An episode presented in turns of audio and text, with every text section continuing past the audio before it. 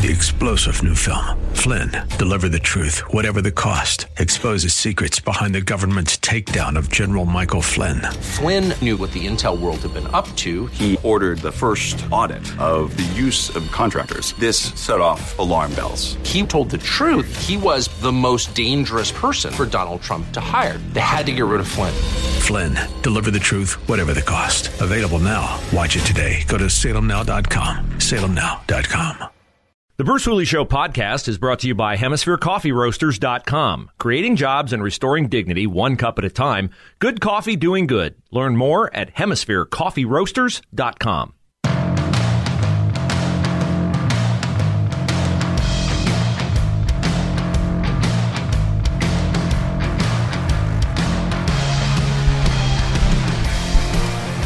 Well, we have an arrest but no answers on the murder of a 13 year old boy.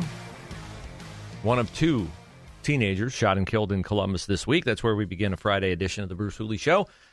Welcome to my listeners on the Answer Network 94.5 in Dayton, 98.9 in Columbus. We will talk with Jack Windsor, the Ohio Press Network, at noon today. Jack will, I think, be able to give us an answer to a question that I've had since a Cincinnati well, Hamilton County really, common pleas court judge applied his own view of Ohio's Constitution to stop a law, a law enacted by the elected representatives of the people of the state of Ohio on behalf of the people of the state of Ohio.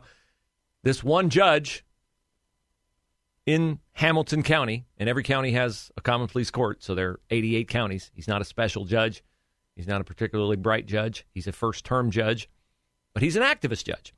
And he has stopped the enforcement of the heartbeat bill in the state of Ohio so that babies can be killed after their heartbeat is detected up to 20 weeks. I want to know why. One judge can do that.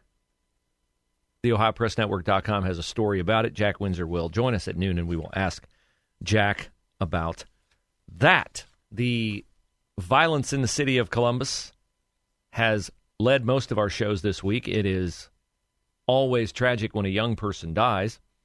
We're not equipped to deal with life being snuffed out when so much potential appears to await them on the horizon. But because we have crime in every corner of our city and city parks, even though our parks are overwhelmingly safe, according to Assistant Chief of Police LaShanna Potts, uh, we had a 15 year old girl shot to death on Monday afternoon at Franklin Park, and we had a 13 year old boy shot to death on Wednesday evening. We have an arrest. As I said, the uh, suspect is 36 year old Krieg Allen Butler, but we don't know if Krieg Allen Butler was attempting to shoot and kill Sinze Reed or if Sinze Reed was caught by a stray bullet. We've had numerous children in Columbus killed by stray bullets. We've had adults killed by stray bullets. And there were a lot of bullets. Uh, Columbus police found uh, 14 bullet holes in one apartment building next to where Reed's body was found. So we stand by to get some clarity on uh, what and why uh, this 36 year old suspect, Krieg Allen Butler, if he knew Sinze if he didn't know this young man, if there's any explanation uh, for what happened, because we're searching for an explanation. This is this is wrong when this happens. It's every parent's worst nightmare. It's every grandparent's worst nightmare. And so I knew eventually uh, we would get community leaders speaking about this because community leaders always speak about this. We have no shortage of our community leaders speaking about this. And I find it interesting that in all the stuff that I've read, and I've read, you know, what pastors have said about it, I've read what the mayor has said about it, I've read what other activists have said about it. Nobody says either one of the two things that I would say about it. Number one, we got to get our arms around, and I don't mean in an embrace, I mean, you know, in a handcuff situation, the gangs in the city of Columbus. Now, we had 13 gang members arrested earlier this week. Great job, CPD. But I would prefer that the city of Columbus, rather than immersing itself in all the progressive policies that it embraces, without hurling all the accusations about how the deck is stacked against lower income people in our community, I would prefer that our community leaders say some hard things, some tough things. Yes, some things that even the people that they would be directed at might perceive as mean things. Number one, gangs. We have to prioritize prosecuting gang activity in the city of Columbus. Prioritize it, not just engage in it because we're always engaged in it. Gangs are engaged in criminal activity, and our police are always trying to stem criminal activity, but they're involved in human trafficking, they're involved in prostitution, they're involved in drug sales, they're involved in gun theft, they're involved in car theft, they're involved in many of the things that terrorize our community. They've made areas of our city that used to be safe unsafe. They've made areas of our city that used to be unsafe even more unsafe. I know you're all waiting to hear what our mayor, Andrew Ginther, has to say about this. According to NBC4i.com, Mayor Andrew Ginther told NBC4 that the deaths of two teenagers should serve as a wake up call for the community. I thought the community was pretty keenly awake on this. We're all aware of it, Mayor Ginther. He says the city isn't going to solve this alone, mm, obviously. Police aren't going to solve this alone. We all have to be part of that solution. Oh, wow. We're all motivated now, aren't we? We all have to be part of that solution. You know what this reminds me of? This reminds me of the line in The Incredibles where um, the little guy who wanted to be a superhero said that when everyone's special, no one is. When everyone's special, no one is. Andrew Ginther is very skilled at saying things that no one can really disagree with, but they carry absolutely no weight, no gravitas, no impact. We all have to be part of that solution. Well, of course, we'd all like to contribute to that solution. The problem is, Andrew, we don't all have an equal role in the problem. So it's easy for you to say we should all be part of the solution it's a great way of saying, I'm not going to point the finger at anyone.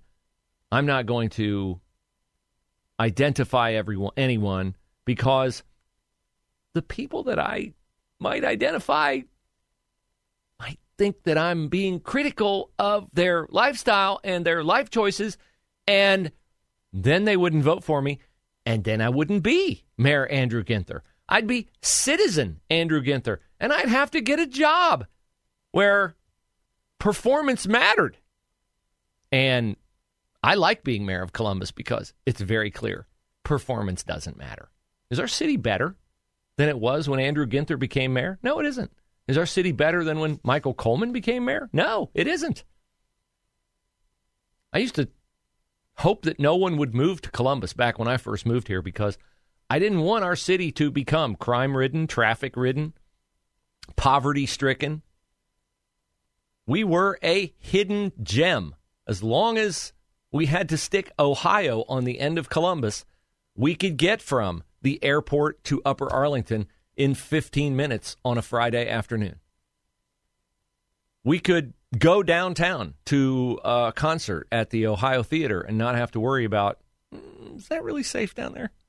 We could go to, like tonight, this is a Blue Jackets opener. And we could go down there and park our car and walk around. And I mean, if the Blue Jackets were in existence then. But I'm just saying, downtown used to be much more safe than it is right now. And Democratic rule has not been good for the city of Columbus. Democratic rule has not been good for the United States of America. And they're really skilled at using words to insulate themselves from criticism. They can do it the way Andrew Ginther just did it. We all have to be part of that solution. How about any gang in the city of Columbus? You're on notice right now. We're coming after you. We're going to use every means at our disposal to completely and utterly put you out of business and put you behind bars for as long as we can. Or how about this? Parents, single parents Moms who have kids by more than one dad. Dads who father kids and then are just dad in name only. No, that would be telling other people how to live their life. Well, you know what? Maybe they need to be told how to live their life. Maybe they need to emulate successful behavior. We do it in business, right? We we read self-help books, we watch YouTube videos, we follow things other people have done that have led them to success. Why is that not ever mentioned when it comes to lifestyle choices and parenting choices? Oh, because that would be racist, right? That'd be something phobic. That'd be patriarchal. It would also work, but, you know, maybe you don't care about that. I don't know. But Andrew Ginther says we all have to be part of the solution. Many factors contribute to crime, and yeah, I get to that point with Andrew Ginther, with Shannon Hardin, with Zach Klein, with the woke pastors in this town who won't call out sinful behavior, selfish behavior, and attitudes that cause me to have to sit here and pound the all too familiar drum that more young people are dying in our city violently, needlessly, senselessly, brutally. I think we're in trouble when it bothers a talk show host more than it bothers our, bothers our elected officials.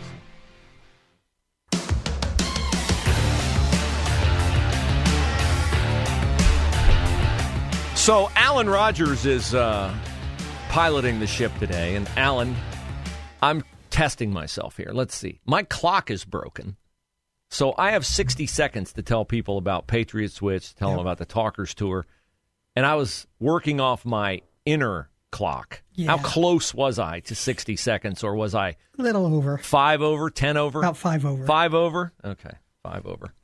I wish I was only five over when it came to my weight. I, I'm I've been so disciplined in my diet and exercise program over the past six weeks, and in other eras of my life, almost every decade, I've been able to take off however much weight I wanted to take off whenever I got serious about it, whenever I got disciplined about it.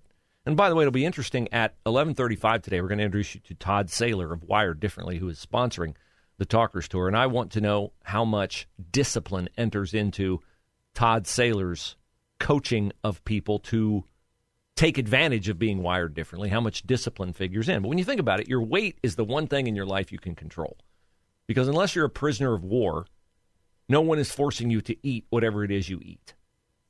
But Alan, I've been able to take off the first two thirds of the amount of weight I want to take off. The last third yep. is stubbornly clinging yep. to me. And I'm like an inch away on my waistline of fitting into all the clothes that I finally decided were being wasted hanging in my closet, not hanging on me. Because I couldn't get into them. Like I can't get past the last third. And I'm not I'm not cheating. Now, last I know year, there are people bringing donuts and everything else in here. I'm not touching them. Have you seen me have a donut? No. Have I gone and raided your Halloween candy dish? Which I didn't bring in this year. Thank You'll you very much. You're I, the reason I got overweight. Part of the reason. Part of the Because I went to and got that. Yeah. Candy corn. Oh. Of the devil, I'm telling you. Yeah. yeah. Pure sugar disguised as something good. Oh, yes. Yeah. It's kind of like uh, Democratic policies. You know, I was thinking about the Democratic policies today and the whole justification yesterday from – Jared Bernstein, the White House economic advisor, saying, no, no, no, no, no, no. Things aren't bad. What are you talking about? 8.2% inflation, gas prices going back up near $4 a gallon in Ohio. Don't you crazy fools know how good you have it? Are policymakers doing what they need to do to respond to precisely the pressures you made? Yes, on energy. Yes, on medical costs. Again, look at the Inflation Reduction Act. $35 a month for insulin. That's way below uh, what seniors are paying now. Capping prescription drug out of pocket at $2,000. You've got people paying eight and $9,000. Huge savings there. Again, ask the question, not is inflation too high? The answer to that is unequivocally yes. Are policymakers doing everything they can in this White House to help bring them down? And I think you'd have to find that the answer is yes. Well, I think you'd have to find the answer is yes if you work in the White House. But if you're out here in real America, the answer is no. Although, you know, that's one thing for Jared Bernstein to say it. It's quite another for our president, Jolton Joe Biden, to say it. Overall, inflation was 2% over the last three months. That's down from 11% over the prior three months. That's progress, but a lot of it is a result of getting the cost of living at the gas pump down by more, not even California now, by more than a dollar nationally. And since the start of this summer, there's a big difference for working folks. Oh, a big difference for working folks. Yeah, a big bad difference. Uh, here are the numbers, ladies and gentlemen. Inflation January 7.5, next month 7.9, March 8.5, then 8.3. Oh, it's going down. Things are great. Nope, 8.6 in May. 9.1 in June. Yikes. Don't worry, it's transitory. It's temporary. 8.5 in July, 8.3 in August, 8.2 in September. It's coming down. It's not coming down very fast. It's not coming down fast enough to suit Joe Biden. And so the thought is that the GOP, the grand old party, the Republican Party, will be the recipient of people saying, I've had enough of this stuff. Uh, Joe keeps telling me everything's great. But I don't believe when they. Uh,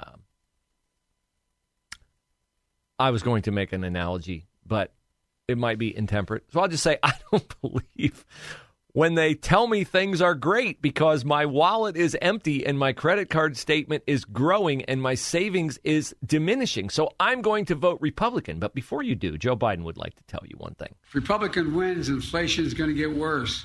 It's that simple. Mm, it's that simple. If Republicans win, it's going to get worse. Did it get worse in 2020?